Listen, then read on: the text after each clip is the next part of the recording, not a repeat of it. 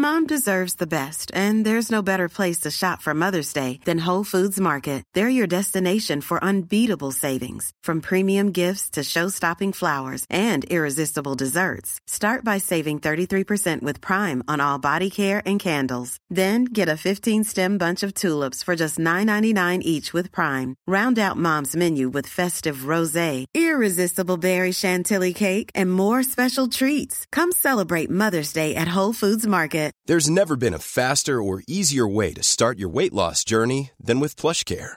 PlushCare accepts most insurance plans and gives you online access to board-certified physicians who can prescribe FDA-approved weight loss medications like Wigovi and Zepbound for those who qualify. Take charge of your health and speak with a board-certified physician about a weight loss plan that's right for you. Get started today at plushcare.com slash weight loss. That's plushcare.com slash weight loss. plushcare.com slash weight loss. Hiring for your small business? If you're not looking for professionals on LinkedIn, you're looking in the wrong place. That's like looking for your car keys in a fish tank. LinkedIn helps you hire professionals you can't find anywhere else, even those who aren't actively searching for a new job but might be open to the perfect role. In a given month, over 70% of LinkedIn users don't even visit other leading job sites. So start looking in the right place. With LinkedIn, you can hire professionals like a professional. Post your free job on linkedin.com slash people today.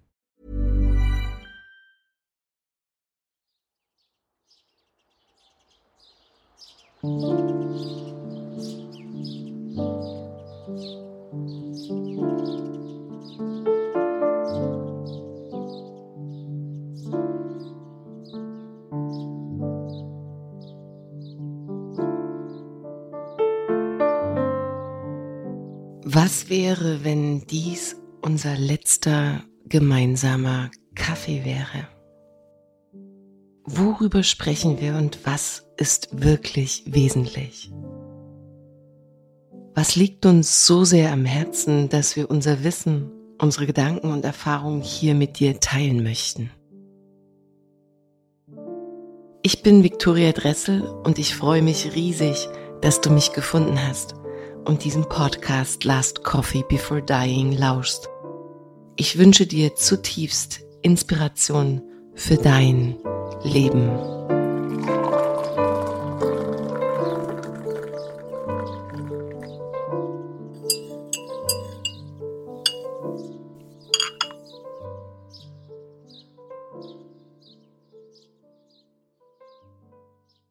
Prost! Prost. Liebe Karin, ich habe ja keinen Plan, ne? Ich komme nicht mit einem fertigen Plan, sondern ich gehe eher in die Begegnung und schaue, was dann passiert. Ich habe so ein paar Fragen in my mind, aber nicht für dich, sondern die sind so, die habe ich immer dabei. Und manche kommen davon nie im Einsatz, weil irgendwas anderes entsteht. Erstmal äh, würde ich dich gerne nochmal auf eine ganz offizielle Weise begrüßen wollen und dir guten Morgen wünschen. Und ähm, um die Zuhörer und Zuhörerinnen mitzunehmen, ein Stück die Frage stellen, an dich übergeben, ob du uns erklären kannst, wo wir gerade sind. Ähm, soll ich direkt loslegen? Klar. Wir sitzen in einem Postbus, ehemals Postbus, Paketbus. Der ist allerdings nicht mehr so, wie ein Paketbus war, sondern ausgebaut zu einer Wohnung. Das ist quasi meine Einraumwohnung auf vier Rädern, in der ich lebe. Da sitzen wir gerade bei mir am Tisch. Wir sind in Deutschland, wir sind in Leipzig, Mhm. wir sind auf einem Grundstück einer deiner Freundinnen. Du bist hier, obwohl es kalt ist. In Deutschland. Man muss dazu sagen, ich, also du hast ja auch einen Podcast, da werden wir auch gleich noch weiter drauf eingehen. Das, was ich gesehen habe, war Karin am Meer, Karin irgendwo im Süden, in der Sonne. Und ich habe und ein paar Bilder im Bus und dann habe ich ausgemacht und dachte mir, ich frage dich dann einfach mal, wie kommt es, dass du gerade hier bist? Möchtest du deine Family zu Weihnachten besuchen oder was ist der Hintergrund? Weihnachten ist nicht so mein Ding. Also das ist jetzt nicht der Grund. Ähm, wenn ich ganz ehrlich bin, ist es dieses Jahr tatsächlich die Wirtschaftslage. Also auch meine Wirtschaftslage hauptsächlich. War gar nicht geplant, so lange da zu sein, aber ich musste im Mai, wo ich schon mal kurz hier Hallo gesagt habe und dachte, ich kann mal eben ganz schnell zum TÜV fahren. Und die sagen dann schön, herzlich willkommen, hier haben sie direkt die Plakette, was leider nicht geklappt hat, sondern ich musste dann sehr viel reparieren an meinem Auto, was überdurchschnittlich viel gekostet hat, im Gegensatz zu sonst. War auch eine kleine Überraschung, es war mehrere tausend Euro und ähm, damit war mein Sommergeld, also was ich im Sommer verdient habe, quasi weg, was ich gerne dann für den Winter genommen hätte. Und jetzt mhm. muss ich da quasi ein bisschen Gas geben und ja, das liebe gute Geld, daran hängt es eigentlich gerade. Einfach losfahren ohne was ist jetzt nicht so mein Ding. also auch wenn ich gerne da rein vertraue, was das Leben einen so hinwirft, aber im Falle Geld muss man ja schon aktiv was tun dass man das bekommt. Und ähm, genau, da bin ich gerade dran und hoffe jetzt aber, dass ich Ende Januar wirklich starten kann. Und das ist für mich auch dann pff, höchste Eisenbahn. Weil ja, das Wetter in Deutschland ist auch ein Grund. Also der Winter in Deutschland ist ein Grund auch, warum ich im Bus lebe und nicht mehr in Deutschland bin. Das Wetter. Hm. Das schlechte Wetter, sagen wir es mal so. Wetter allgemein nicht. Aber das äh, Winter- und Herbstwetter ist für mich wirklich eine zu große Challenge, das gut durchzustehen. Mhm. Das ist spannend. Bist du in Deutschland aufgewachsen? Ja. Das heißt, du bist auch groß geworden mit Winter und Herbst. Mhm. Ähm, aber hast halt einfach dann so im Laufe des Lebens festgestellt, passt nicht so zu mir oder fühle ich mich nicht wohl oder. Das habe ich schon sehr, sehr früh gemerkt. Ich dachte auch immer so, Mensch, kann ja eigentlich gar nicht hierher gehören. Die Sommer sind schön, aber die Winter, die Dunkelheit vor allen Dingen, mir fehlt das Licht. Und ich mag Supplements nicht, um das auszugleichen. Ich mag das mir durch natürliche Sonne geben, finde ich ganz toll. Besser als irgendwelche Tabletten zu nehmen. Ähm, genau, also es ist so meine Entscheidung. Ich will damit niemanden verurteilen, sondern ich mag das nicht und ich brauche einfach Sonne, ich brauche Natur, ich brauche Wind um die Nase. Ich, das macht mich sehr glücklich, habe ich rausbekommen die letzten Jahre. Genau. Und ich habe aber die Winter noch nie gut verkraftet. Also bin da echt relativ fix dann auch in so Winterdepressionen gerutscht. Und das wurde dann richtig anstrengend ab Januar. Also Januar bis Mai war eigentlich Kampf, viele Jahre. Hm.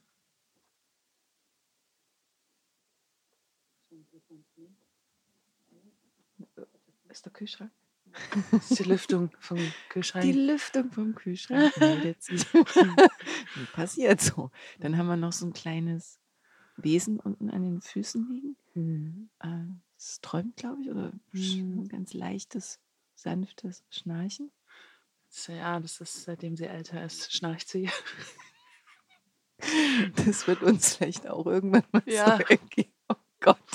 Oder so ein, so ein Wasserschlappern hört man bestimmt auch irgendwann mal. Aber das wartet man dann einfach ab und dann.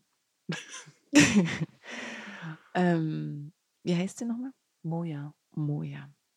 Okay, Moja ist 13 Jahre, hast du gesagt. Mhm.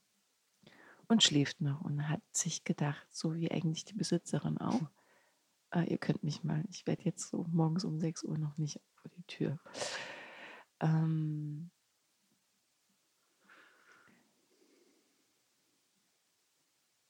Karin, wer bist du? Oh, so eine große Frage direkt zum Anfang. Na moin. wer bin ich? Hm, ich bin jemand, der anders denkt als die normale Gesellschaft, der einen ganz wichtigen Wert hat, nämlich Freiheit. Und das nicht nur gelebt im Bus, sondern auch im Geiste versuche ich das stark zu praktizieren mhm. und versuche immer mehr dahin zu kommen, weil Freiheit ist ja schon auch ein großes Thema. Ist jetzt nicht mal eben so schnell gemacht. Mhm. Ich habe äh, früher gut in die Gesellschaft, in die deutsche Gesellschaft reingepasst. Das war ganz okay.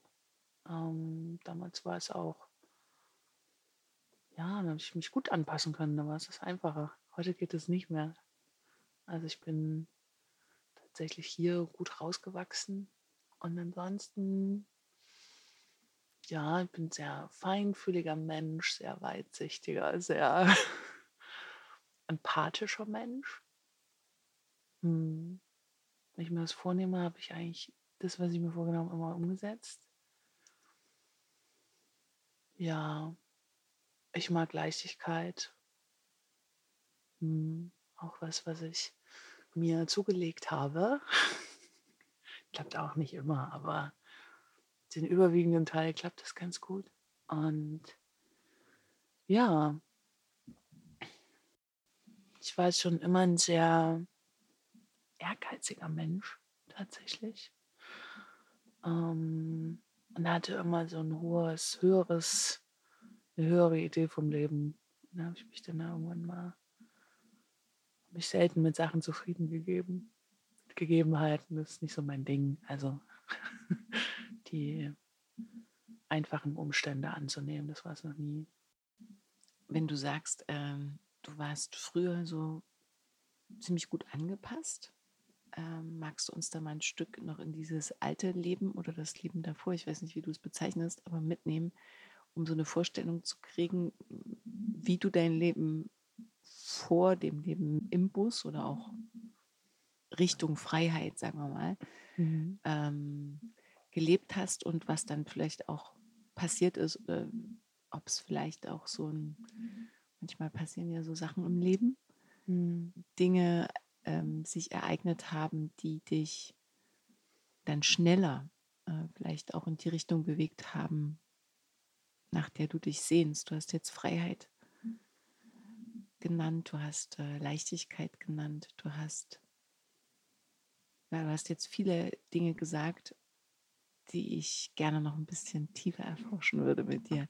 Und um so ein Bild zu kriegen, genau, wäre natürlich dann die Frage, so wer warst du gestern? Hm, vor meinem Busleben war ich eine stark beschäftigte Selbstständige mit eigenem Modelabel eigene Werkstatt, eigenem Laden, wenig Zeit für Freunde. Also man arbeitet ja auch viel, um Dinge zu kompensieren. Das ist ja auch eine gute Strategie, um ähm, ja, seinen eigenen Wert auch zu finden. Ne? Ob gesund oder ungesund, das dürfen wir uns einmal so im Raum stellen lassen. Also es ist natürlich meistens ungesund. Ähm, aber es war sehr wichtig, die Zeit da eine Ausbildung da drin zu machen, nebenbei schon die Selbstständigkeit aufzubauen. Es war eine Privatschule, die ich selber finanziert. Und habe eigentlich eine Fulltime-Privatschule gemacht, plus mir das ganze Geld für meine Miete und die Privatschule zu verdienen, plus die ganzen Materialien. Ich bin ja, das nannte sich damals bekleidungstechnische Assistentin, weil ich mega Lust aufs Handwerk hatte und nicht nur Design machen wollte. Genau, und habe aber da quasi, um schon Geld zu verdienen, schon selbstständig gemacht direkt nach dem ersten Jahr. Im Nachhinein betrachtet auch wirklich ganz schön mutig, das zu machen, aber es war damals der Weg, genau, und danach ging es ähm, steil bergauf. Und viel genäht, guten Anklang gefunden. Dann später, wie gesagt, irgendwann eine eigene Werkstatt, eigener, mit eigenem Laden dran. Der Karl Heine war das damals. Dann davor war ich noch im Tapetenwerk. Wilde Zeit.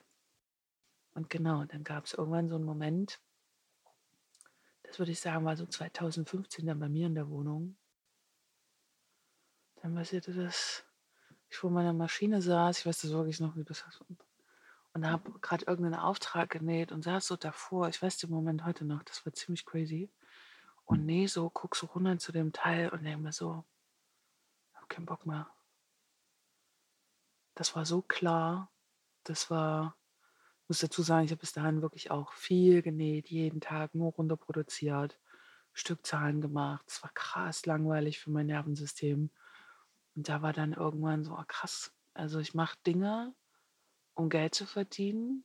Und es ist wirtschaftlich nicht besonders klug, aber ich langweile mich dann zu Tode, auch wenn irgendwas erfolgreich ist. Und dann höre ich auf damit. genau, dann saß du da und dachte, krass, ich muss was ändern. Das geht nicht mehr. Geht nicht mehr, ich komme nicht mehr ran. Ich hatte richtig gar keinen Bock, das Ding weiterzunehmen. Es lag dann noch zwei Wochen in der Nähmaschine.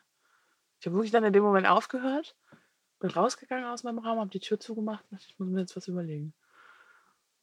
Mhm. Und dann? Ging ein langer Prozess los.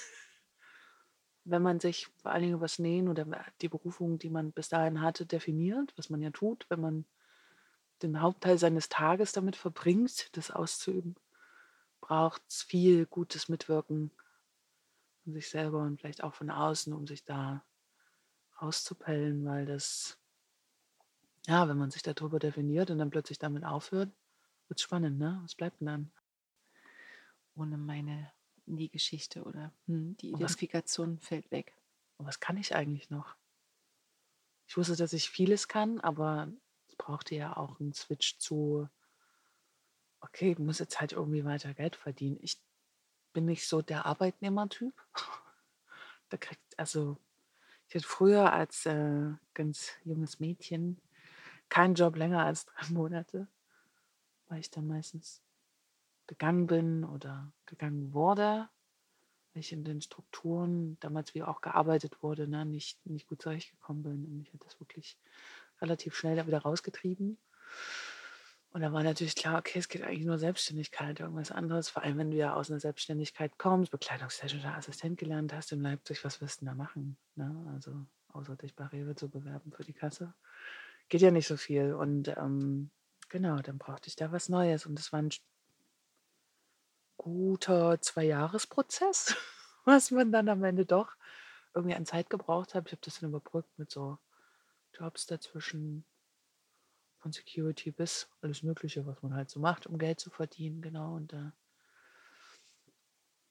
äh, ah, habe ich geguckt, was kann es werden? Was, was will ich eigentlich? Was kann ich noch? Was, womit kann ich Geld verdienen? Genau, das war ganz spannend. Und da ging auch so die Busidee los. Das war eigentlich glaube ich, auch so ein bisschen der Startschuss. Dann war klar, okay, er ist jetzt im Modelabel und die ganzen Modemessen alle ohne Führerschein gemacht. Ich sollte jetzt mal einen Führerschein machen. du, also sehr spät erst meinen Führerschein gemacht. Ja, krass. Das hatte, also wo ich selbstständig war, tatsächlich den Grund, da hatte ich das Geld, aber die Zeit nicht.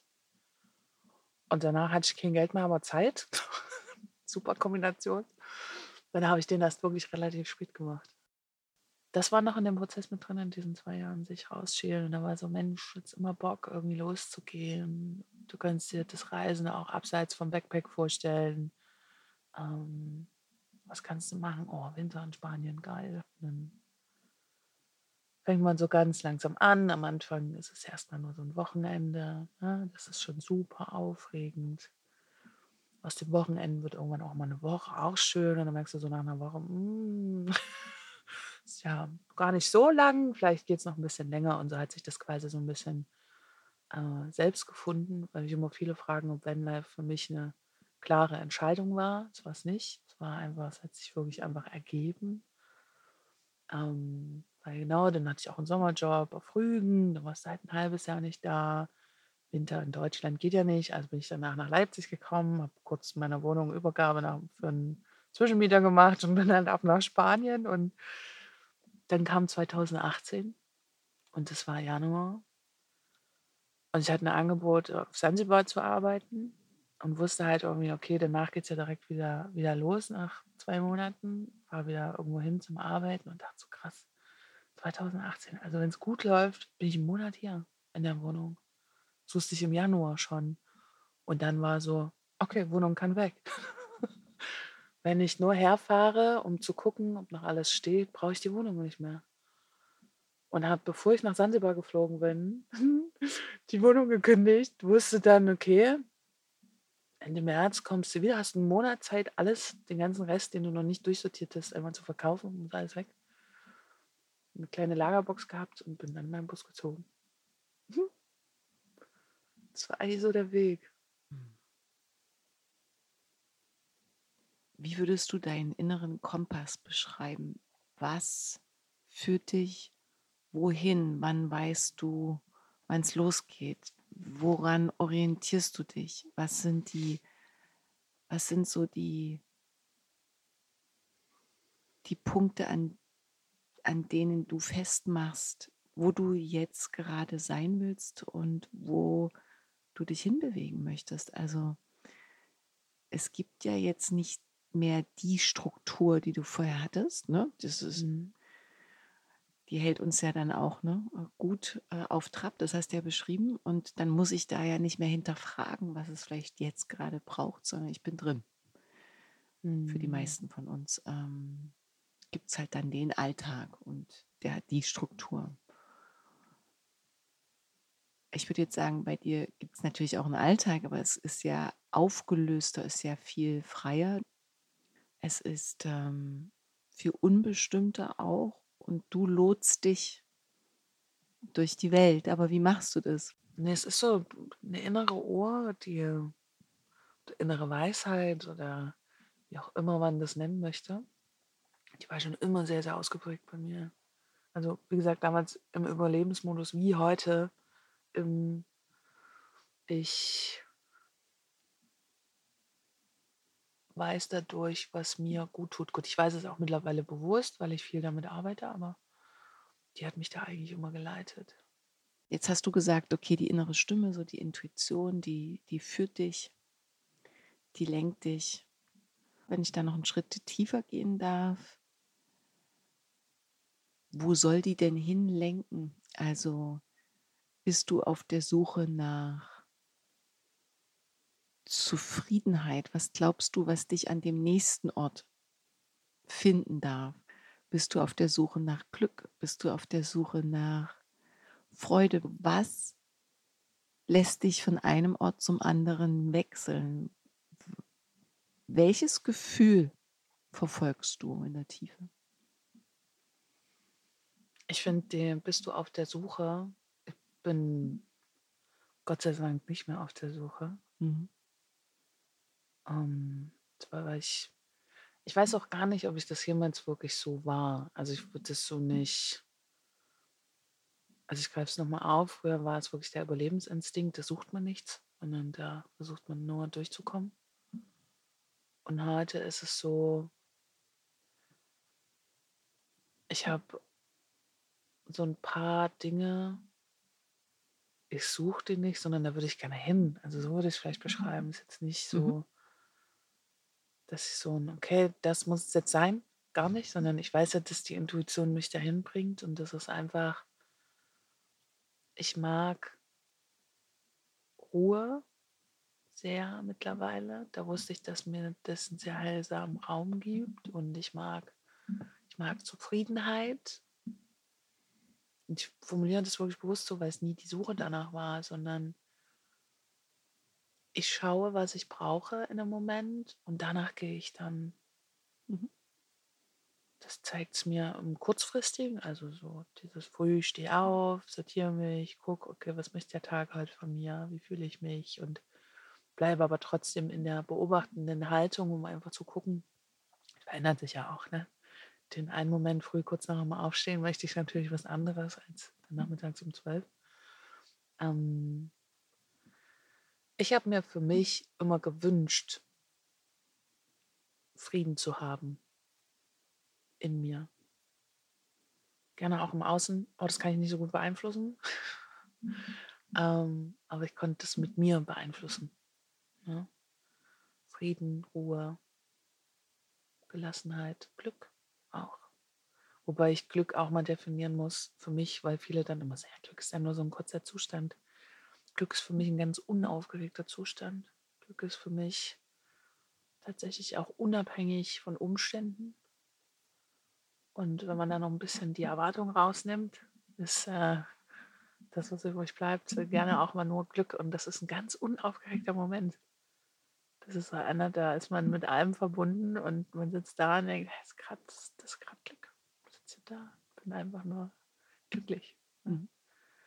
Ähm, genau. Also wenn ich dich jetzt fragen würde, Karin, ähm, wonach suchst du? Sagst du, ich suche nicht mehr oder ich suche nach, ich suche nichts. Ich suche nichts. Also auch da ist es, bin wirklich, äh, Suchkontext finde ich ganz schwierig, weil man, also das habe ich auch schon immer sehr abgelehnt. Weil durch, wenn man denkt, man muss etwas suchen oder man braucht etwas, kommt man in so eine Mangelschleife. Das finde ich ein bisschen schwierig für mich. Also war kein gutes Konzept für mich, das so zu machen. Also wenn du nicht die Suchende bist, was bist du dann? Jetzt gerade bin ich Gott sei Dank einfach nur hier. Mhm. Ich übe mich darin, wirklich im Hier und Jetzt zu sein, nicht im Was passiert dann und dann oder vor allen Dingen auch nicht, was war das hinter mir. Also ich gucke mir das trotzdem an, aber ich sitze gerade hier mit dir. Das, das ist jetzt gerade der Moment. Mhm.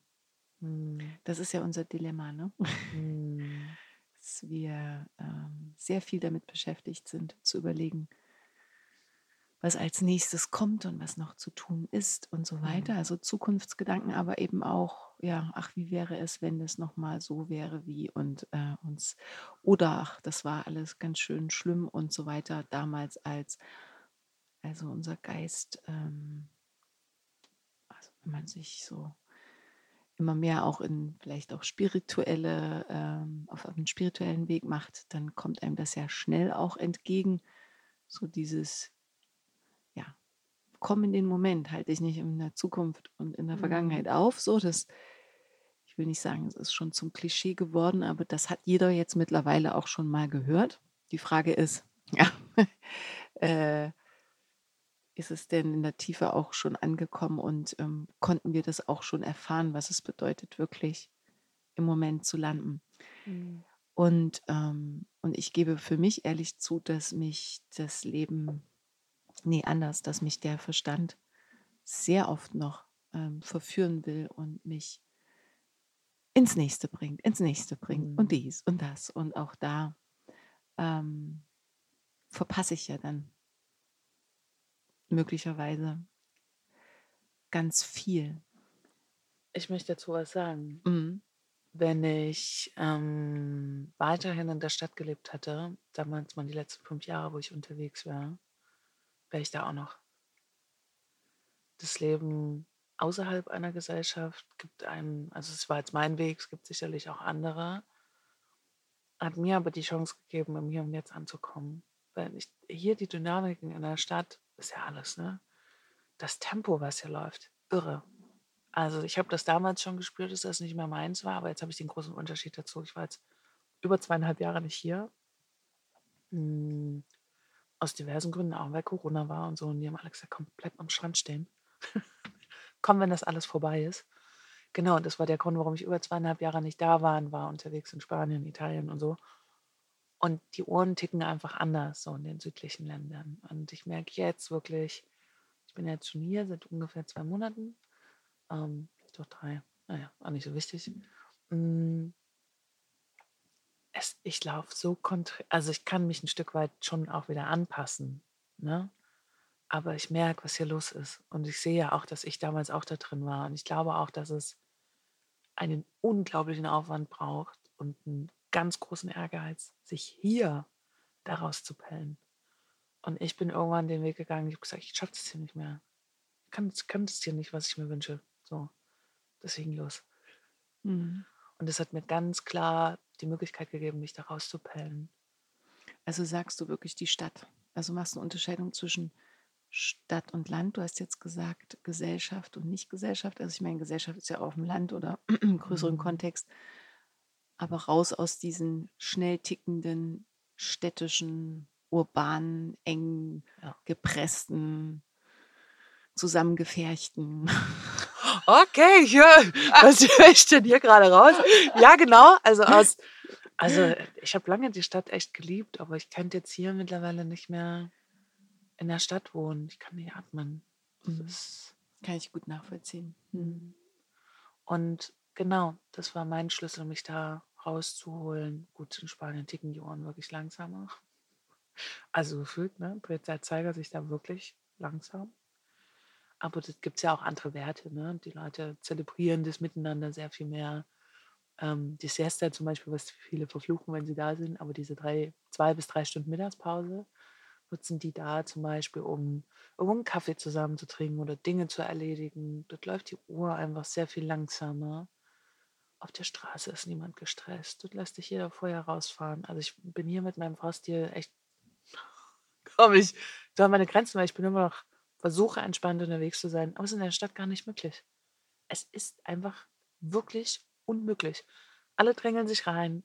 Hast du einen Fahrradfahrer vor dir und mit dem großen Bus fahre ich keine Überholmanöver, die irgendwie blöd sind. Die Kiste ist sieben Meter lang, hat jetzt nicht den super Turbo drin. Und dann fahre ich halt zum Beispiel auch in der Fahrradfahrerin hinterher auf einer Straße, wo ich jetzt nicht das Gefühl habe, das ist richtig safe, hier gerade zu überholen. Keine Chance. Die überholen aus der dritten Reihe hinten, dann gibt es ein Hubkonzert hinter dir, weil du halt nur mit 25 km/h hinter dem herfährst. Und da denke ich so, krass, ich glaube, wenn ich das eine Weile hätte, ich würde irgendwann auch aufs Gas gehen. Ne? So, und mhm. das also nur ein Beispiel von vielen, wie hier die Uhr tickt. Es mhm. wird immer viel gemacht und immer so dieses, wir machen jetzt noch das und das und ich muss ja immer wieder ganz genau hinspüren und gucken, will ich da gerade mitgehen? Klar geht man auch ein bisschen mit, ne? aber wann ist der Moment, wo ich mich wieder rausnehmen muss und dann so in die Ruhe gehe und dann ja, mich ein bisschen, jetzt gerade durchs Wetter auch, natürlich ein bisschen hier verziehe. Also wenn besseres Wetter draußen wäre, wäre ich einfach sehr, sehr viel draußen, aber genau, das ist wirklich schwer hier. Also ich hätte es auch hier nicht geschafft, bin ich ehrlich. Mhm. Und irgendwann habe ich mir auch, ich habe mir auch irgendwann das genommen, zu sagen, ich muss das hier schaffen. Ich höre immer so viele, ne, die dann immer sagen, ja, aber ich muss das ja hier im Alltag auch irgendwie hinbekommen. Und dann wird es eine ewige Suche nach dem, was sie sich vorstellen. Ich glaube aber nicht, dass es das immer braucht, die große Anstrengung. Ne? Man darf da auch mal sich anders entscheiden. Und das ist das, was ich auch am Anfang mit dem Andersdenken meinte. Viele ermöglichen sich gar nicht diesen Spielraum im Kopf zu sagen, okay, wie könnte ich es noch schaffen außerhalb dieser Strukturen? Ich weiß, dass es wild ist und auch äh, ein Stück weit verrückt und man braucht auch Mut dafür, das zu machen. Ne? Aber das ist doch die viel bessere Variante, als irgendwie 30 Jahre lang zu versuchen, sein Leben irgendwie zu verbessern und die ganze Zeit auch in so einem krassen Optimierwahn zu sein. Also das stelle ich ja auch fest. Wow, was die Leute machen, um besser zu werden. Und die sind eigentlich schon erschöpft im Machen. Statt, also wie soll denn daraus Heilung entstehen? So, das ist, ich verstehe das hier. Ich kann das wirklich nachvollziehen, dass man hier in so einen, auch da in so einen Heilungsstrudel, nennen wir es mal, kommt mhm. so und dass man gar nicht gut ins Fühlen kommen kann. Und das hat ja nicht nur was mit einem selber zu tun, sondern auch ne, mit dem Außen. Und das beschreibt das Tempo hier, das beschreibt die Energie hier. Also wir sind jetzt so ein bisschen außerhalb der Stadt. Das ist irgendwie okay. Aber wenn ich zum Beispiel jetzt in der Südvorstadt bin, da radle ich gerade gerne mal durch, schnell und bin auch froh, wenn ich wieder draußen bin. Zum Beispiel so eine Stadt wie Berlin würde ich jetzt nicht mehr reinfahren. Würde, also ob mit Zug oder Auto, weil schon der Gedanke daran mich so stresst, dass es nicht geht. Mhm. Und das lernt man halt irgendwann. Ja, also ich glaube, hier ist es sehr, sehr, ist ein krasses Biotop oder wie man es auch nennt, so Heilungsbiotop hier. Also das, für mich gibt es das hier nicht so richtig. Es hat sich noch nicht gut, gut gebildet oder gut geformt. Ne? Also hier hat man ja noch so viel im Außen zu tun, dass es gar nicht so richtig gut ins Innen gehen kann, wie auch. Ne? Also ich sehe das alles und ich sehe auch mich damals da drin noch in der Rolle, aber heute ähm, darf ich es Gott sei Dank anders machen. Wenn du so unterwegs bist, Karin, was machst du so den ganzen Tag? Atmen.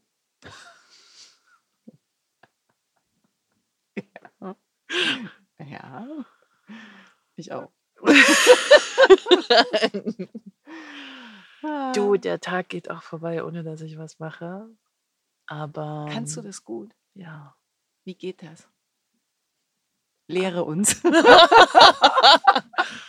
du, indem man erstmal anfängt, von den ganzen Aufgaben, die man sich vorgenommen hat, radikal die Hälfte Minimum wegzustreichen. Um es zu lernen, sich mit sich zu beschäftigen, sich mit sich auszuhalten ne?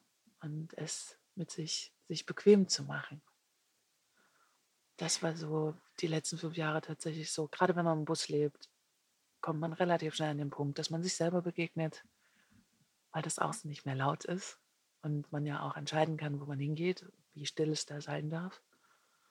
Und ich habe in den letzten fünf Jahren die Stille so unfassbar gern gemocht. Ich habe es auch mal zwischendurch ziemlich übertrieben mit Stille und Einsamkeit.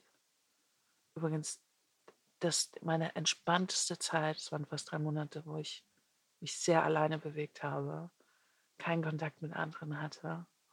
Es ist das Bequemste, was man kriegen kann, weil man nicht mehr im Außen aneckt, was man ja tut, wenn man sich mit Menschen mit Menschen was zu tun hat, hat man ja immer so einen Spiegel vor sich. Wenn du das nicht mehr hast, es ist so schön, so ein Frieden, ne, wenn du da in deiner eigenen Bubble lebst. Ich muss aber dazu sagen, dass ich nach drei Monaten dann auch gemerkt habe, dass das kein Konzept für lange ist. Weil sonst heißt dann irgendwann, es ist so eine komische Alte, die da am Bus wohnt, aber mit der kannst du nicht mehr reden. Und der mich dann langsam wieder so ein bisschen zurückgeholt. Also ich habe es wirklich schon auf die Spitze getrieben, so Stille und mit mir sein und mein Ding machen. Das ist ein Training. Das ist ein sich langsam rantasten, gucken, wer ist man. Man muss die Bereitschaft dazu haben, sich mit sich selber auseinanderzusetzen, wenn man den Weg geht. Man begegnet sich selber auf der Reise und man darf das Außen abschalten. Man darf nicht mehr gucken, was Inge nebenan macht. Man darf nicht mehr gucken, dass die Arbeit so anstrengend ist oder ne, immer so die äußeren Einflüsse, sondern man darf mal nach innen gucken. Und es braucht eine Zugewandtheit, es braucht Energie und es braucht eine Entscheidung dahingehend, das zu tun. Und dann kann man da in kleinen Steps das lernen. Hm.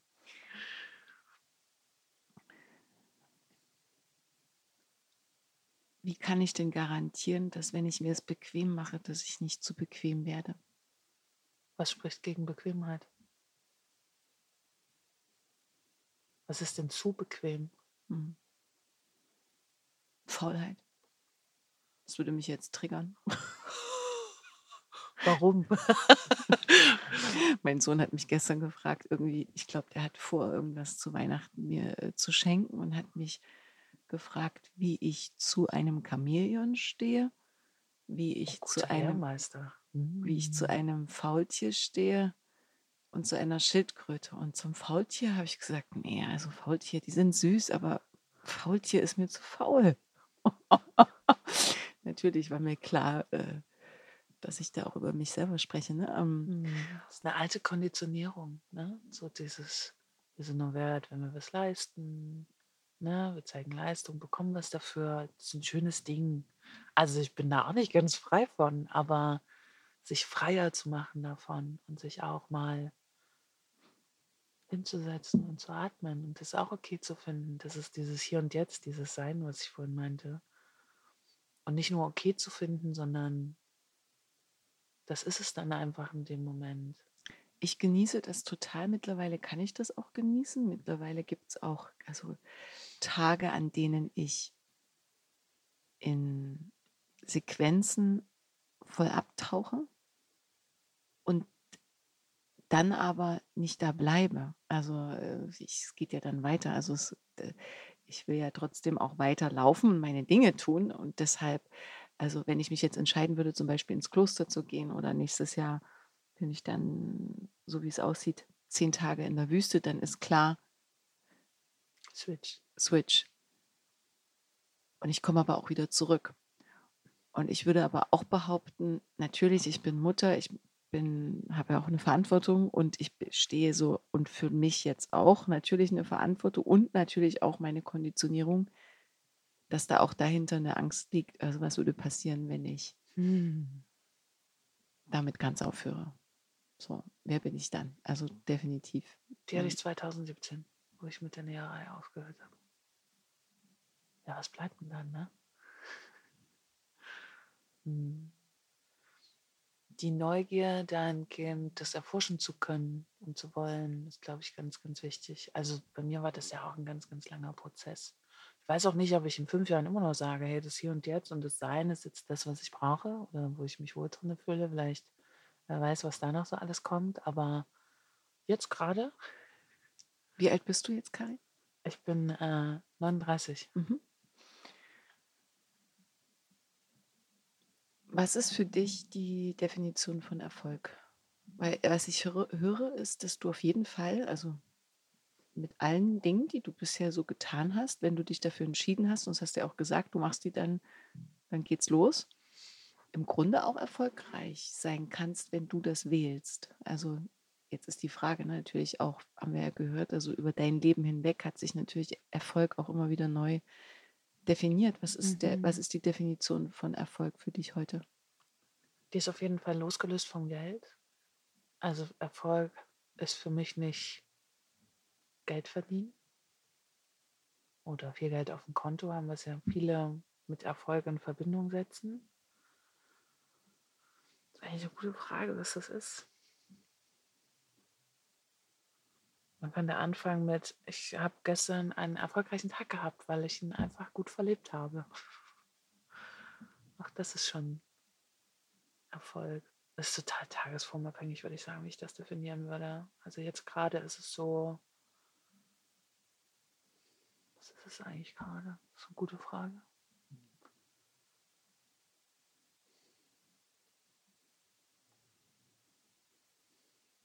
Erfolgreich sein Leben zu meistern. Das ist für mich eher Erfolg als jemand, der in einer Managerposition in einer großen Firma sitzt. Das war es auch noch nie. Das kannst du dir arbeiten. Durch harte Arbeit kannst du aus jeder Etage krabbeln. So.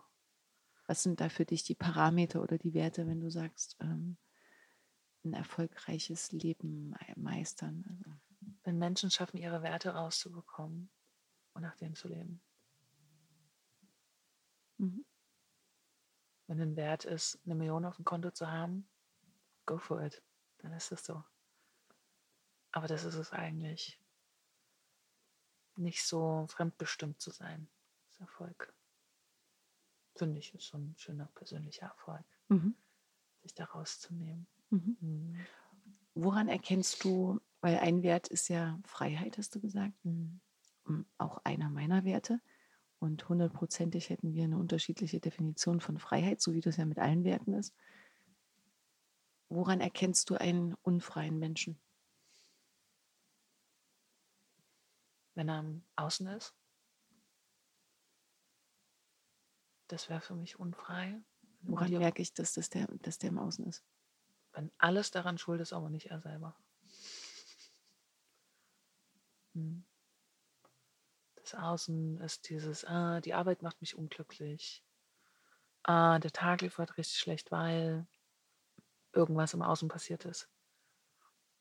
Das.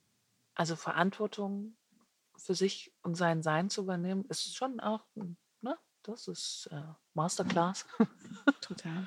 Genau, aber das, wenn Leute es schaffen, die Verantwortung für sich im überwiegenden Teil, muss auch nicht jeden Tag 100% sein. Viele haben dann immer so die Vorstellung davon, dass das jeden Tag richtig gut funktionieren muss. Das muss es eben nicht. Sich auch mal in der Unvollkommenheit anzunehmen, ne? Einfach mal, na, heute läuft scheiße, aber ist okay. Das ist auch das, ne? Hm. Ich überlege gerade, ob ich in die nächste Frage einstelle, äh, einsteige, weil die eröffnet gerade jetzt nochmal eine ganz große, einen großen Raum. Oder ob ich nochmal vorher pinkeln gehe. Ich ähm, würde empfehlen, vorher den Bedürfnissen zu folgen. Danke, Kari. Dass ich nicht im, Leistungs, im Leistungswahn jetzt Genau. hier abliefern Du muss. darfst hier gerne einfach deinen Bedürfnissen folgen. Ich hätte tatsächlich, würde mich dem Bedürfnis auch anschließen. so schlecht ist die Idee also wirklich nicht. Okay. Cool, dann machen wir hier eine kleine Pinkelpause. Du hast doch bestimmt noch eine Frage an mich, die, die dir wieder eingefallen ist. Ja, ja, ich habe viele Fragen. Ich überlege gerade, ich, wo ich anfange.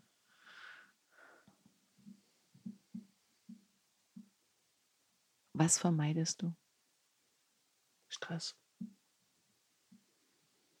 Was ist Stress für dich? Hektik. Also, wenn es zu schnell geht, das vermeide ich, weil das mir nicht gut tut und ich dann nicht gut in der Entscheidung bin. Mm, Ich vermeide zu viele Menschen. Das fordert mich zu sehr. Das viel zu anstrengend für mein System. Weiß ich mittlerweile. War früher anders. Stand ich gerne in der Konzerthalle. ist halt nicht mehr gut möglich. Vielleicht eine Auswirkung vom Busleben, aber ich mag die Auswirkung. Die ist okay. Mhm. Woran merkst du, dass dein Nervensystem gerade im Flow State ist und nicht im Fight and Flight? Flow State, kannst du mir das kurz? Mhm. Also das Nervensystem hat ja so drei verschiedene Zustände. Mhm. Der, man, man spricht so vom Ampelsystem. Mhm. Wenn du in der Anspannung bist, Anspannung im Sinne von, ich bin gerade nicht d'accord mit dem, was jetzt gerade ist und es macht mir Punkt, Punkt, Punkt Angst oder bringt Ungeduld auf oder Aggression oder Wut oder whatever. So gibt es die Möglichkeit, Fight and Flight, entweder in Angriff zu gehen oder in die Flucht. Da kann man sich über Jahre in diesem State befinden. Mhm. Das ist orange. Mhm. Ins Rot, da sind wir dann im Freeze. Das heißt, da bewegt sich nicht mehr wirklich viel, da fühlst du nicht mehr.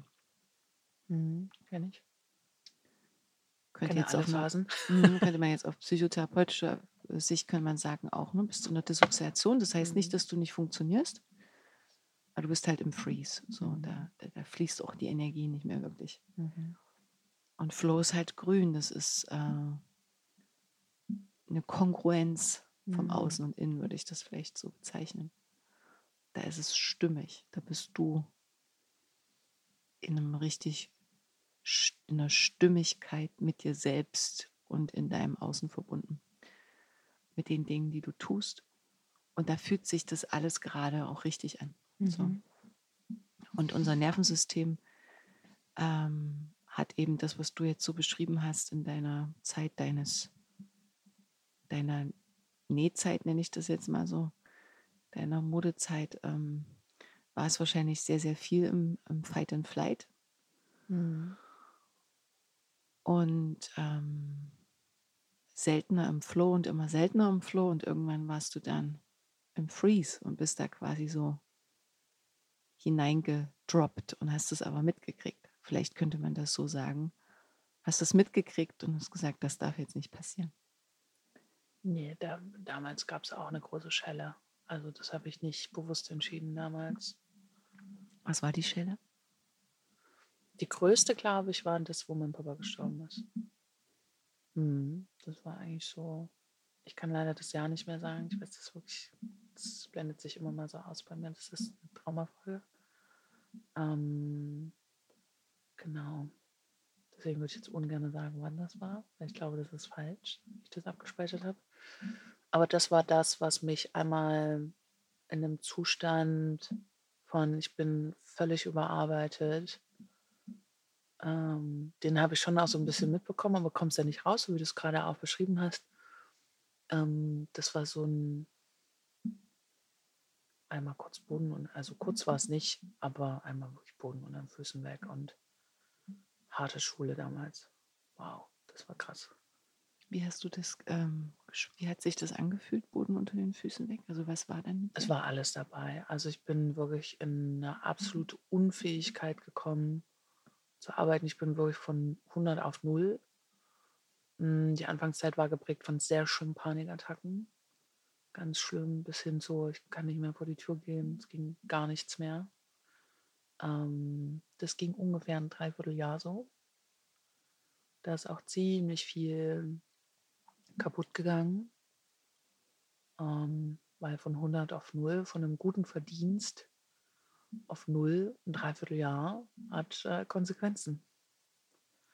Die Konsequenz, dass ich aus der Wohnung rausgeflogen bin. Die Konsequenz, dass ich mich überhaupt nicht mehr gut um mich kümmern konnte. Und die Konsequenz, dass ich auch andere Sachen angeschaut habe finanziell. Weil es war wirklich null. Ich war nicht mal mehr in der Lage, irgendwo hinzugehen und zu sagen, ich brauche Hilfe. Gab es nicht. Ich hatte richtig viel Glück, dass ich im Erdgeschoss gewohnt habe. Und zu dem damaligen Zeitpunkt zwei Hunde hatte, die mich quasi am Leben gehalten haben. aber eher schlecht als gut. Mhm. Wie hast du es geschafft, da rauszukommen? Ich würde nicht sagen, dass ich da irgendwas geschafft habe in der Zeit, sondern du hast halt irgendwann die Möglichkeit, wenn du richtig tief fällst, und das kannte ich tief fallen, kann ich gut noch von früher. Du kannst dich irgendwann, kannst du dich wieder entscheiden. Also ich glaube wirklich, dass es eine Phase gibt, wo man es nicht kann, wo man nicht mehr in seiner eigenen Macht steht, so, ne, wenn es richtig, richtig schlimm ist. Aber irgendwann kriegt man zumindest so eine Idee von der Macht wieder. Und dann kann man langsam anfangen. Sich die wieder zurück zu erobern. Mhm. Wie erklärst du dir, hm, dass der Tod deines Vaters dich so herausgerissen hat? Wer war dieser Mensch für dich? Heute würde ich ihn anders beschreiben als damals, aber vor allen Dingen war es unverarbeitete Vergangenheit, was mich da so umgehauen hat. Un unverarbeitet ähm, im, im Sinne von mit ihm unverarbeitete Vergangenheit? Oder gar nicht so auf die Person bezogen? Nicht auf die Person bezogen, sondern im Insgesamten unverarbeitete Sachen. Dann natürlich mit dem, mit der Konsequenz, jetzt muss man irgendwie. Also ich kann es nicht im Detail beschreiben, was es wirklich gemacht hat, aber es war einfach, obwohl ich schon viel gemacht habe, also beim Psychologen gewesen und so, die dann übrigens gesagt hat, okay, an der Stelle jetzt, ihr Vater ist gestorben, hm, ich empfehle mal, jetzt, jetzt wäre Klinik dran. Ich hat direkt abgegeben. Die wollte das nicht mehr mittragen dann. Ähm, und es ist immer so die Frage, wie viel hat man wirklich erlebt und was schafft man in seiner Lebenszeit zu bearbeiten. Ne? Und ich glaube, dass ich schon viel geschafft habe damals, aber nicht so viel, um sowas gut durchzustehen. Mhm. Und das hat so. Damals dachte ich immer, dass er meine stabile Familienperson ist. Aber im Realen war er ein schwerer Alkoholiker, der alles andere als stabil war in meinem Leben und eigentlich schon ganz lange auch raus war aus meinem Leben, weil ich bin 15 wurde ich rausgeworfen, sozusagen, ins Leben, ins Erwachsenenleben mit eigener Wohnung oder damals WG. Genau, und ich glaube, das bricht ja dann auf in so einem Moment. Ne? Also die Idee davon, was das sein kann, bröckelt in dem Moment. Es bleibt ja nicht. Ne? Ich glaube, das ist das, was grob mhm. passiert ist. Mhm. Wie würdest du deine Kindheit und deine Jugend beschreiben, wenn du sagst, mit 15 bist du rausgeschmissen worden? Ist ja auch nicht jetzt so selbstverständlich. ich hoffe nicht. Mhm. ähm,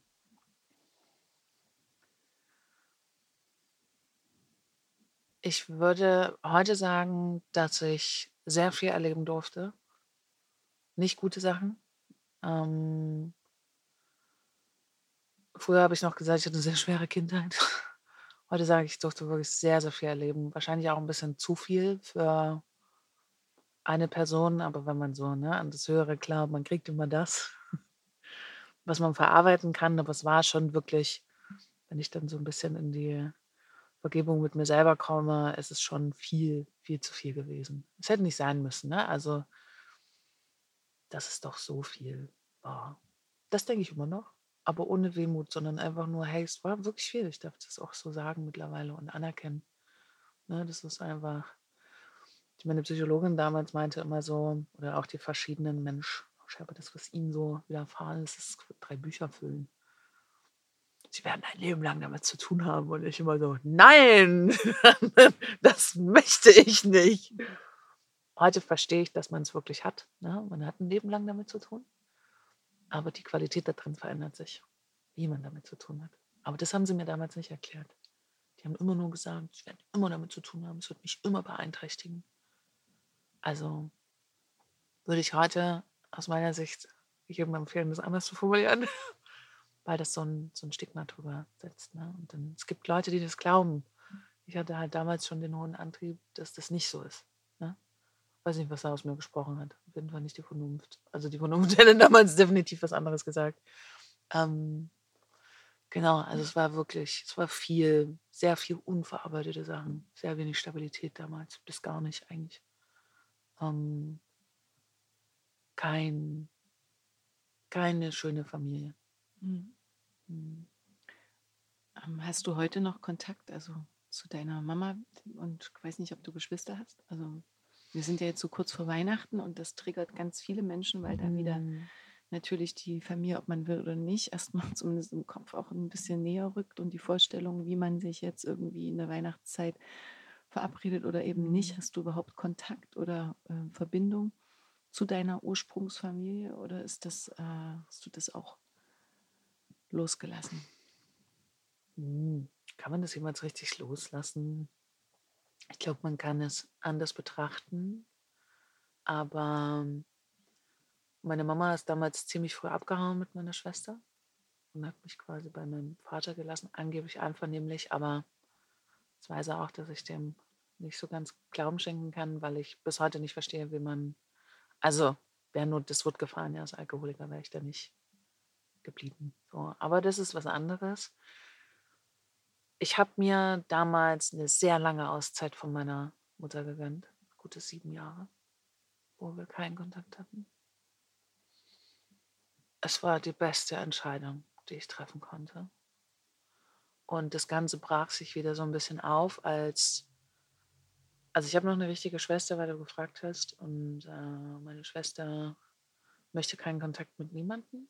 Also sehr unverarbeitete Sachen, so wenn ich das jetzt so sage, aber sie hat einfach gar keine Lust, sich die Vergangenheit anzugucken. Und ich hoffe wirklich einfach nur ganz doll, dass es ihr wirklich gut geht. Fällt mir aber manchmal schwer zu glauben, dass das so ist, weil wir ein Stück weit zumindest auch eine Kindheit zusammen hatten. Ähm, aber es ist halt ihr Weg. Du kannst niemanden zwingen, dahin zu gucken, wo es weh tut. So, das müssen die Leute selber entscheiden. Und sie hat sich halt dafür entschieden, das nicht zu tun. Hm. Liegt nicht in meiner Macht. Schwierig in der Akzeptanz manchmal, ne? Aber Total. Mm. Genau, und dann hatte ich sehr lange Pause und meine Mutter hat es richtig gemacht. Die hat dann zwei Jahre gut gewartet, bis sie sich dann bei mir gemeldet hat und gesagt hat, wollen wir nicht mal wieder, Nari ist auch weg. Ich würde jetzt gerne mal, ich habe mit mir gearbeitet, ich war beim Heilpraktiker, habe dies, das gemacht. Und dann sind wir sehr lange, wirklich einen sehr spannenden Weg gegangen zusammen, haben viel geheilt. So noch bei weitem nicht alles. Und wir haben da viel aufgearbeitet, aber jetzt gerade so ein bisschen Pause, ähm, weil sie wieder so in die alten Strukturen zurückfällt und ich merke, dass ich das nicht nochmal containern kann, weil wir da schon einen guten, guten Weg miteinander haben und irgendwie habe ich gerade so das Gefühl, wir fangen wieder bei Null an und oder nicht ganz Null, aber ziemlich am Anfang. Und gerade möchte ich das nicht. So, da wieder immer wieder zu sagen, ach, guck mal, ne? Und jetzt passiert es auch, ist ein paar Mal wieder passiert, so mit, nö, das war ja so nicht und das bildest du dir doch nur ein und das wirklich, nee, habe ich so oft gehört, das will ich nicht mehr hören. Das, will, das hat keinen Raum mehr bei mir, Hm. zwischen mir und meiner Mutter. Hm. Und ähm, genau, sie weiß dann zwar im Nachhinein, es war nicht gut, aber ich möchte das nicht. Und auch wenn jetzt Leute wahrscheinlich sagen, ja, da sind noch unverarbeitete Themen, sage ich, ja, ja, da sind noch richtig viele unverarbeitete Themen. Und ich will mich aber nicht mit dem ganzen Bums aufhalten, den wir eigentlich schon durch haben. Also ich bin bereit für neue Wege, aber nicht wieder da anzufangen, was ich dachte, dass wir schon bearbeitet haben. Und da muss ich sie auch in ihre Verantwortung lassen. Und ich muss vor allen Dingen bei meiner bleiben, ähm, dass ich das nicht nochmal machen möchte. Das ist eine gute Entscheidung. Ich habe halt wirklich auch gutes Training, weil die Zeit ohne sie einfach so gut war. So wichtig für mich und das Beste, was ich hätte damals tun können. Also zu sagen, ey, wir nicht mehr. Das geht nicht mehr. Das schaffe ich nicht. Ich schaffe nicht, mich zu heilen, wenn wir in einer Dyna- Dynamik sind. Geht nicht. Habe ich früher nicht ganz so klar gesehen. Ne? Das ist das heute ich, was da spricht. Ne? Klar. Aber Hm. mm,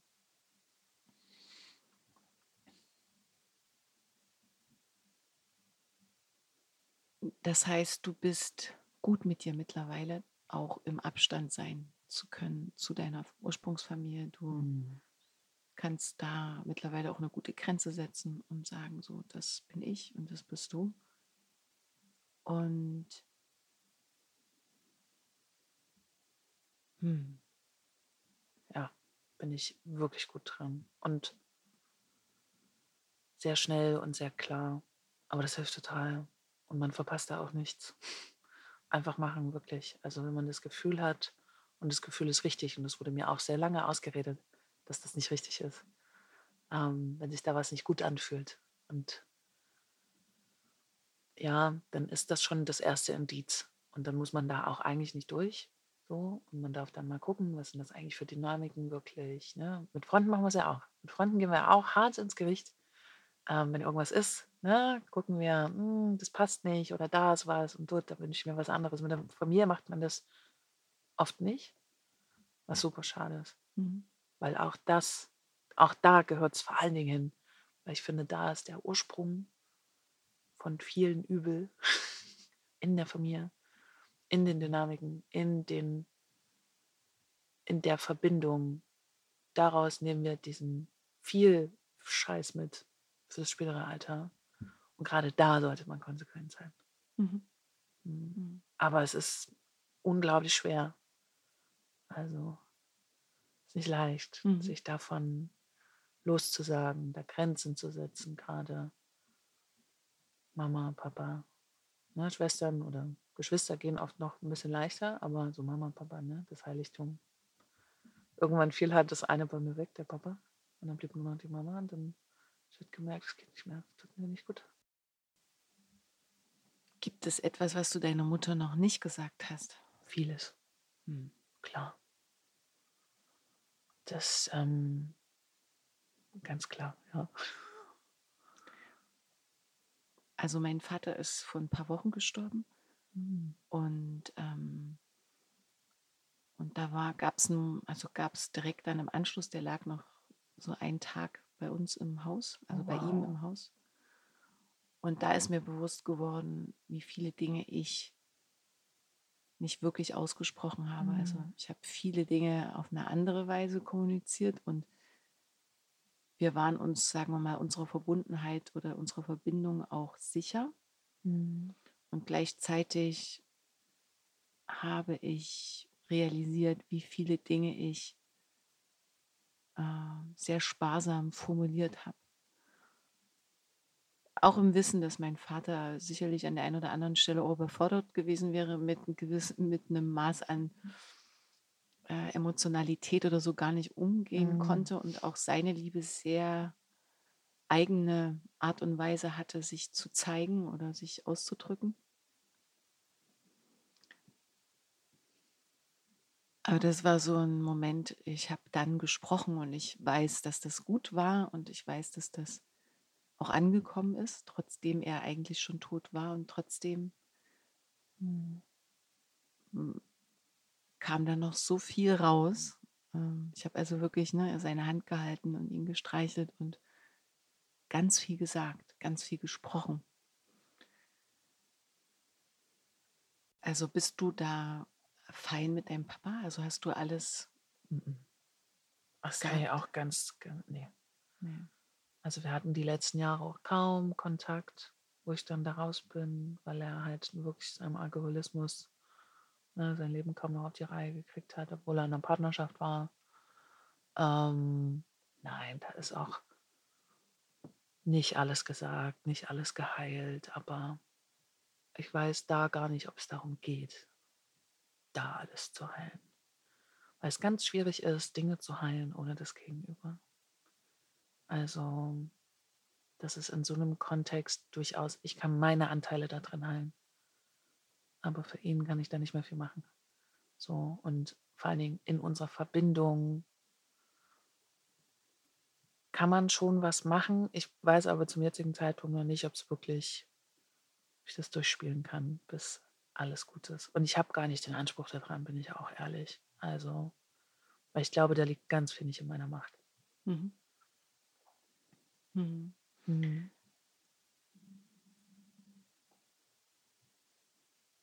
Von welchem Menschen fühlst du dich am meisten geliebt? Freunde. Kannst du- Mein, Freunde? ja. Hm. Ich habe mir relativ früh schon einen guten Freundeskreis gebaut. Ähm, das merke ich jetzt vor allen Dingen nach dem Wiederkommen. Das ist echt spannend, so, wenn man so lange nicht da war. Ich bin gut im Freundschaften halten. Also da lege ich wirklich Wert drauf, mich da regelmäßig zu melden, auch wenn die Leute sich nicht melden. Ähm, die haben einen ganz anderen Rhythmus wie ich. Wenn ich da in Spanien sitze und Zeit habe, kann ich halt fünfmal anrufen und sagen, wollen wir jetzt nicht mal. Ne? Man darf da nicht die Haltung haben, irgendwann zu sagen, hey, du meldest dich ja auch nicht. Läuft nicht, funktioniert nicht. Ne? Freunde, Freunde sind mein, also das ist das, worin ich mir Stabilität aufgebaut habe. Hm, das wäre jetzt meine Frage mhm. nämlich auch gewesen, worin du deine Sicherheit, äh, also das Bedürfnis nach Sicherheit äh, generierst oder also wie du das machst. Also wo bekommst du Sicherheit? Womit fühlst du dich sicher? Und du sagst, das sind die Freunde, also die Freundschaften, der Freundeskreis. Die wirkliche Sicherheit finde ich in mir. Schon immer. Ich weiß nicht, was das ist, aber ich war immer in so einem hohen Maß der Selbstverantwortung. Sicherlich auch früher recht ungesund, weil wirklich, ne, ich mache alles alleine. Aber mittlerweile sind es auch die Freunde, dass ich mir da nach vielen Jahren jetzt einfach, ne, Vertrauen baut sich eben auf, dass ich da drin auch so ein sicheres Umfeld habe. Und klar, hier und da bricht auch mal was weg. Aber hier und da kommt auch mal wieder was dazu. So.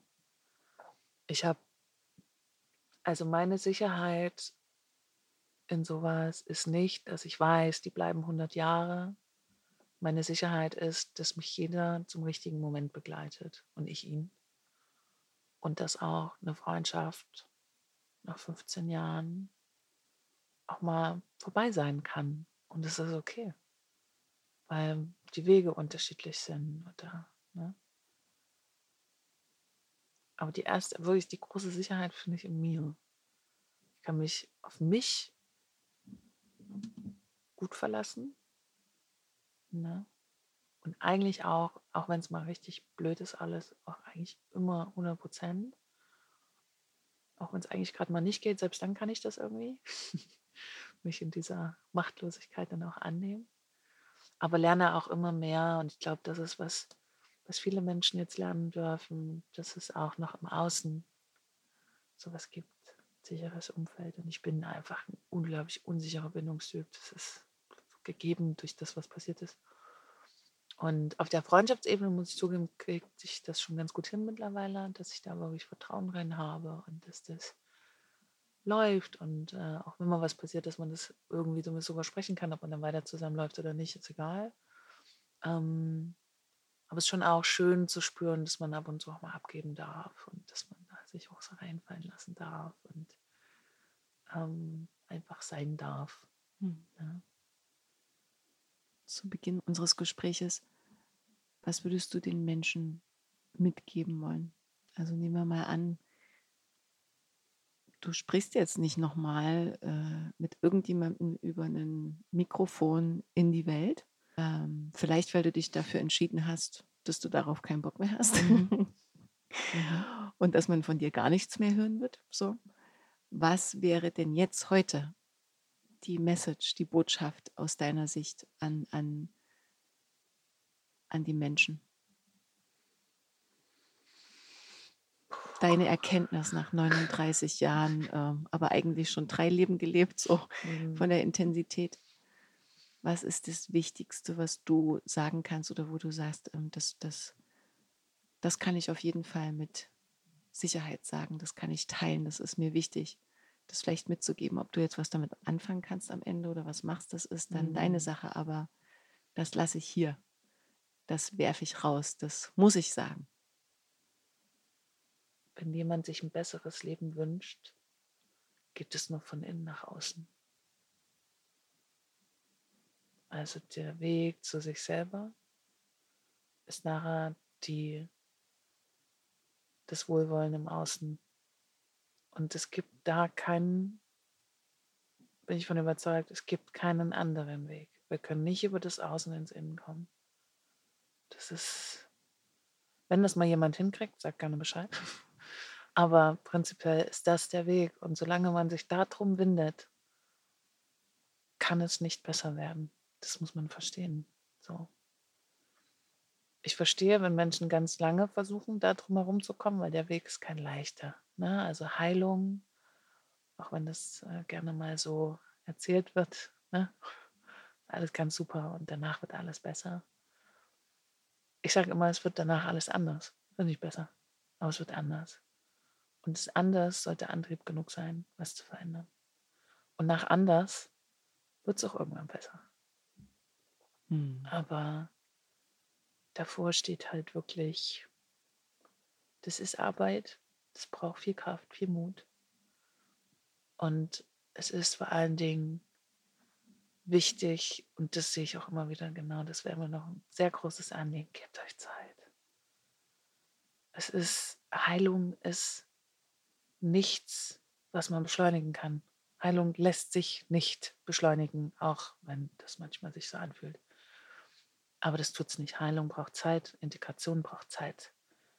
Das ähm, schaffst du nicht, indem du noch ein Buch, noch einen Kurs und noch irgendwas machst, sondern indem man sich Zeit gibt. Für das in Zeit heißt wirklich nicht eine Woche oder vielleicht zwei, vielleicht auch Monate, vielleicht auch Jahre so ein Thema. Geduldig mit sich sein. Heilung hat kein Ziel. Es gibt keine Endstation für Heilung. Das muss man auch wissen, wenn man da einmal anfängt zu laufen. Ich mag das Leuten eigentlich gar nicht mehr sagen, aber es ist so, ne? wenn man einmal anfängt zu laufen, ist es nicht das Endziel, was man irgendwann braucht, sondern dann ist es der Weg und der ist wichtig. Es gibt kein Ziel wirklich in der Heilung, außer den Weg zu gehen und den schön von innen nach außen. Hm. Würde ich sofort unterschreiben. eins zu eins.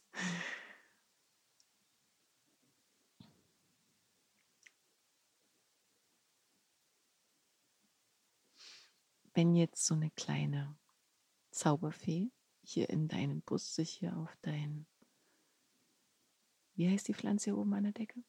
Die Efeutute. Die Efeutute. Das ist der ja? botanische Begriff. Okay, die Efeutute.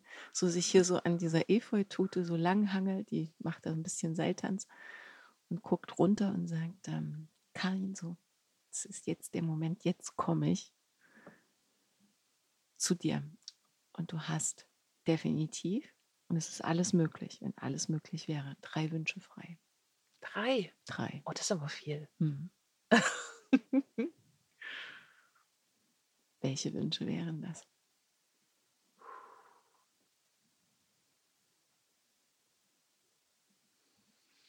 Der erste wäre tatsächlich Geld. Weil Geld schafft Sicherheit in vielen Bereichen, die ich noch nicht kenne. Das würde ich total gerne mal gründen. Weil, also Geld ist auch so ein bisschen, grob gesprochen, mein Thema. Wenn man bei einem Alkoholiker groß wird, ne, gab es nie Geld und auch danach war es nie einfach. So, ich musste immer sehr hart arbeiten für mein Geld und ich würde das ganz gerne mal auch mal angehen, das Thema. Ne? Also man hat ja da auch so eine Verknüpfung mit. Das würde jetzt aber ein bisschen zu weit führen, glaube ich. Oh, ich würde mir erstmal wirklich so ein Geld wünschen, sodass es erstmal beruhigt, dass man nicht immer wieder konfrontiert ist mit dem Thema Existenz, Existenzängste, ne? sondern dass man das Thema so ein bisschen Ruhe reinkommen darf. Darf ich dich kurz unterbrechen? Gerne. Bei der Frage, der Wünsche hast du ja bestimmt schon mal gehört und Manifestation ist ja auch nicht fremd. Hast du ja bestimmt schon mal gehört, dass es ganz wichtig ist, wenn man sich was wünscht, dass man so detailliert wie möglich die Dinge mm. präzise auf den Punkt bringt. Ähm, sei mal mutig an der Stelle, weil die hört dir zu. Und sag mal, wenn du Geld sagst, ich könnte jetzt 10 Euro geben und dann könntest du ja jetzt irgendwie, müsstest du damit auch leben, so, ne? ähm, mhm. okay. Geld, was bedeutet das? Monatliches Budget oder vielleicht einen großen Batzen? Wie viel? Bring's auf den Punkt. Ein dauerhaftes monatliches Budget wäre okay. Sagen wir mal so 4.500 Euro. 4.500 Euro monatliches Budget bis zum mhm. Ende deines oh, ja. Lebens oder ein paar oder wie lang? Ja. da ist genug drin zum guten Leben, zum in dem Fall muss ich ja dann nicht mehr sparen, weil ich kriege das ja bis zum Ende des Lebens gut. Ähm, dann kann ich andere Menschen, das ist mir auch immer sehr wichtig, vielleicht noch unterstützen, teilen. Ich liebe es zu teilen Ja, und wenn was, wenn was da ist, dann vielleicht andere Leute dabei zu unterstützen, ist mega schön. Gerne auch mit Geld. Und ja, viereinhalb wäre wär schön. Ein bisschen Inflation schon mit reingerechnet. Doch, das wäre was. Man könnte auch relativ schnell sich Dinge ansparen. Ich habe nicht so große Wünsche tatsächlich. Also ich habe Wünsche, aber die sind, glaube ich, alle noch sehr überschaubar. Also ich brauche jetzt kein Haus, was irgendwie 500.000 kostet oder so. Dann großes, dickes Auto würde ich auch nicht haben. Also ich mag die Kiste hier. Aber vielleicht möchte ich mich mal weiterbilden zum Beispiel, ne? was einfach auch Geld kostet. Oder und ich glaube, das ist mit viereinhalb gut machbar. Kann man auch mal sich ein bisschen was ansparen ich versuche die ganze Zeit, will mein Unterbewusstsein zu sagen, Altersfürsorge, aber brauche ich ja nicht. Ich kriege ja viereinhalb pro Monat. Private Altersvorsorge, ey, brauche ich nicht. Nee, das wäre so, genau, das wäre ziemlich konkret das. Mhm, cool. Okay, das wäre Wunsch 1. Hm. Wunsch 2.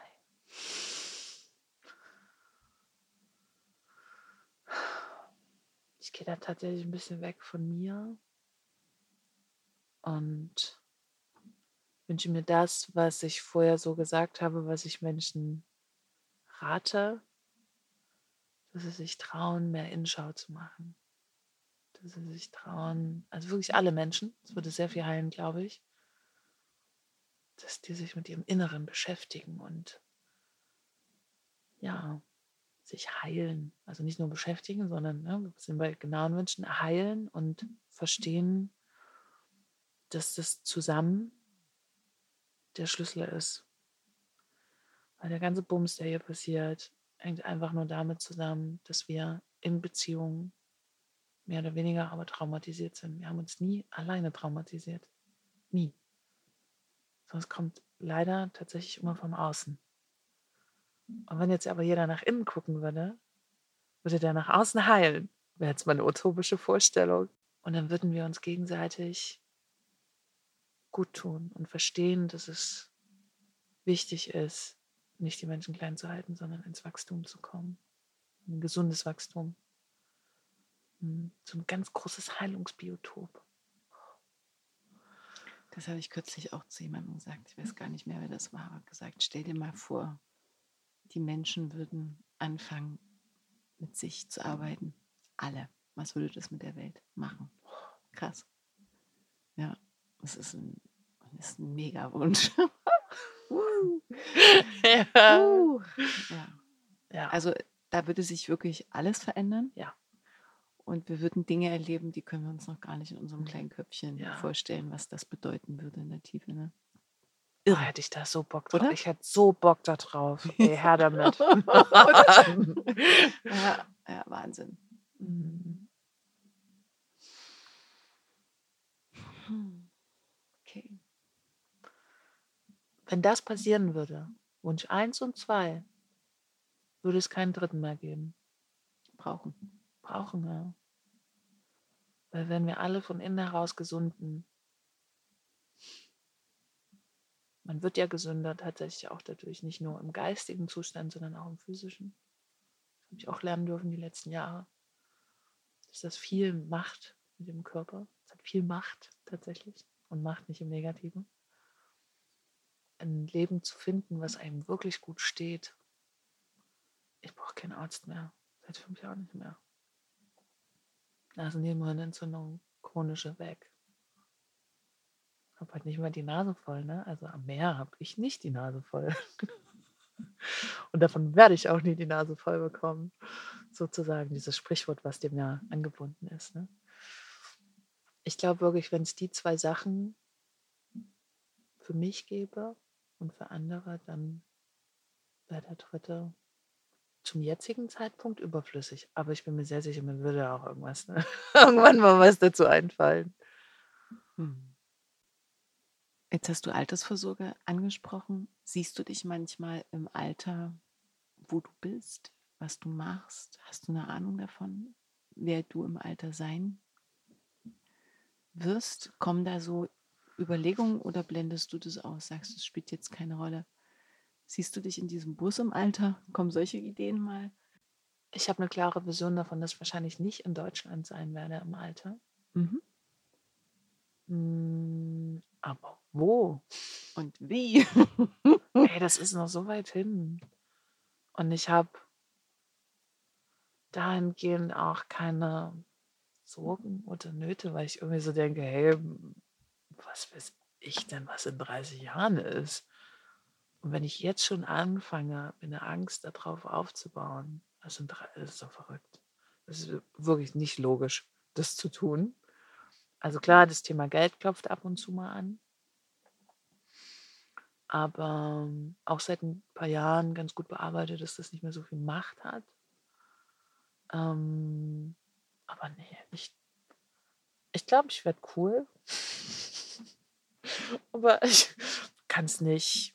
Äh, du, ich werde weiter ein gutes Leben führen. Egal wie das aussieht, ob ich in einer selbstgebauten Strandhütte sitze oder in einer großen Alters-WG wohne. Ich habe keine Ahnung. Ich weiß ja auch nicht, was passiert die nächsten Jahre. Kann ja doch sein, dass meine Zeit hier irgendwann vorbei ist, ne? Schneller als man denkt. Vielleicht habe ich dann alles erfüllt und dann geht's weiter. Denkst du so darüber nach? Also, also ist das deine Vorstellung auch vom, vom Ende des Lebens oder vom Tod, sodass es dann irgendwie weitergeht? Du sagst, also wenn deine Aufgaben erfüllt sind, hast du jetzt gerade gesagt, mhm. so dann mhm. kannst du gehen oder dann ist es beendet hier so die, dann ist dein Lebensplan erledigt oder erfüllt. Siehst du das so? Oft ja, weil ich einfach, also die physische Zeit, die wir haben, also ich glaube schon daran, dass Seelen danach weiter wandern. Mhm. Nein, ich habe da gar keine klare Vision tatsächlich, weil du, ich habe eins gelernt, das Leben ist wirklich äh, auch manchmal überraschend. Und was weiß ich denn, was mir dann noch passiert? Ich sitze schon irgendwann auf einer Segeljagd und schiebe auf den Philippinen rum und beobachte Meeresschildkröten ey, kann alles passieren. Und genau, ja. Ich habe immer nur so für die nächsten, schon weit, fürs nächste Jahr vielleicht, sehe ich, was ich so mache, weil es manchmal ein bisschen Planung braucht. Aber ich habe jetzt auch nicht so einen Fünfjahresplan oder einen Zehn-Jahresplan. Also wenn mich jemand fragt, wo sehen Sie sich in fünf Jahren? Das ist also keine Ahnung. Ich ich sehe mich glücklich.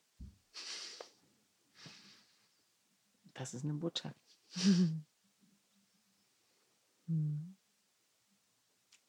Vielen lieben Dank, Karin. Ich danke dir, dass du eine Ausnahme gemacht hast und so früh aufgestanden bist, obwohl du nur vier Stunden geschlafen hast, weil du noch vorher auf einer Party warst, trotzdem morgens um sechs deine Bustür für mich geöffnet hast, mhm. dass ich hier in deinem privatesten Raum sitzen durfte, mit dir einen Kaffee trinken durfte, dass wir uns kennengelernt haben und wünsche dir eine ganz wundervolle Reise mit dir selbst, mit deiner Begleiterin noch so lange es möglich ist und ja, mögest du an ganz vielen Stellen dieser Erde ähm,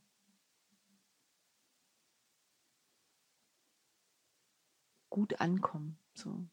Äh, und davon berichten, wo auch immer du bist. Man kann dir ja mhm. folgen.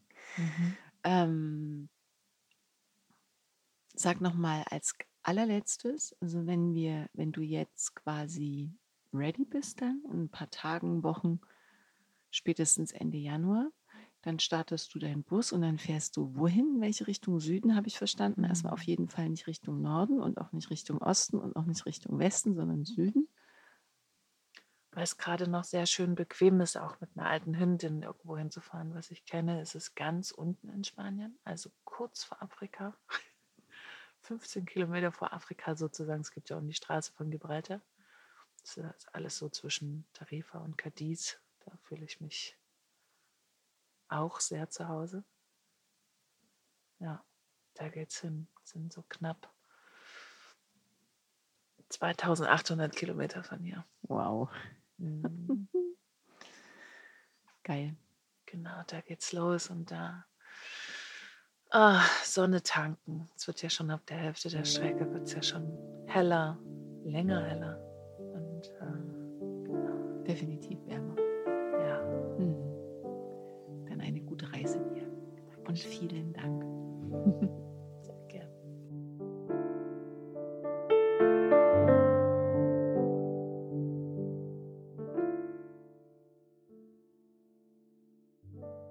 Ich hoffe sehr, dass dir dieser Podcast gefallen hat und dass du Inspirationen und Erkenntnisse für dich mitnehmen konntest. Was hat dich besonders berührt? Was nimmst du für dich mit? Ich freue mich sehr, wenn du dein Feedback direkt unter dem Beitrag teilst und ihn gern auch an deine Freunde weiterleitest. Wenn du magst, verbinde dich auch auf Instagram oder Facebook mit mir. Alle Informationen dazu findest du in den Show Notes. Außerdem lade ich dich ein, auf meiner Webseite vorbeizuschauen. Dort findest du noch einmal sehr übersichtlich meine Angebote, sei es als Coach, Speakerin oder Lehrerin. Auch kannst du dort kostenfrei den sehr persönlichen Newsletter abonnieren, der dich einmal im Monat mit kleinen Extras beschenkt.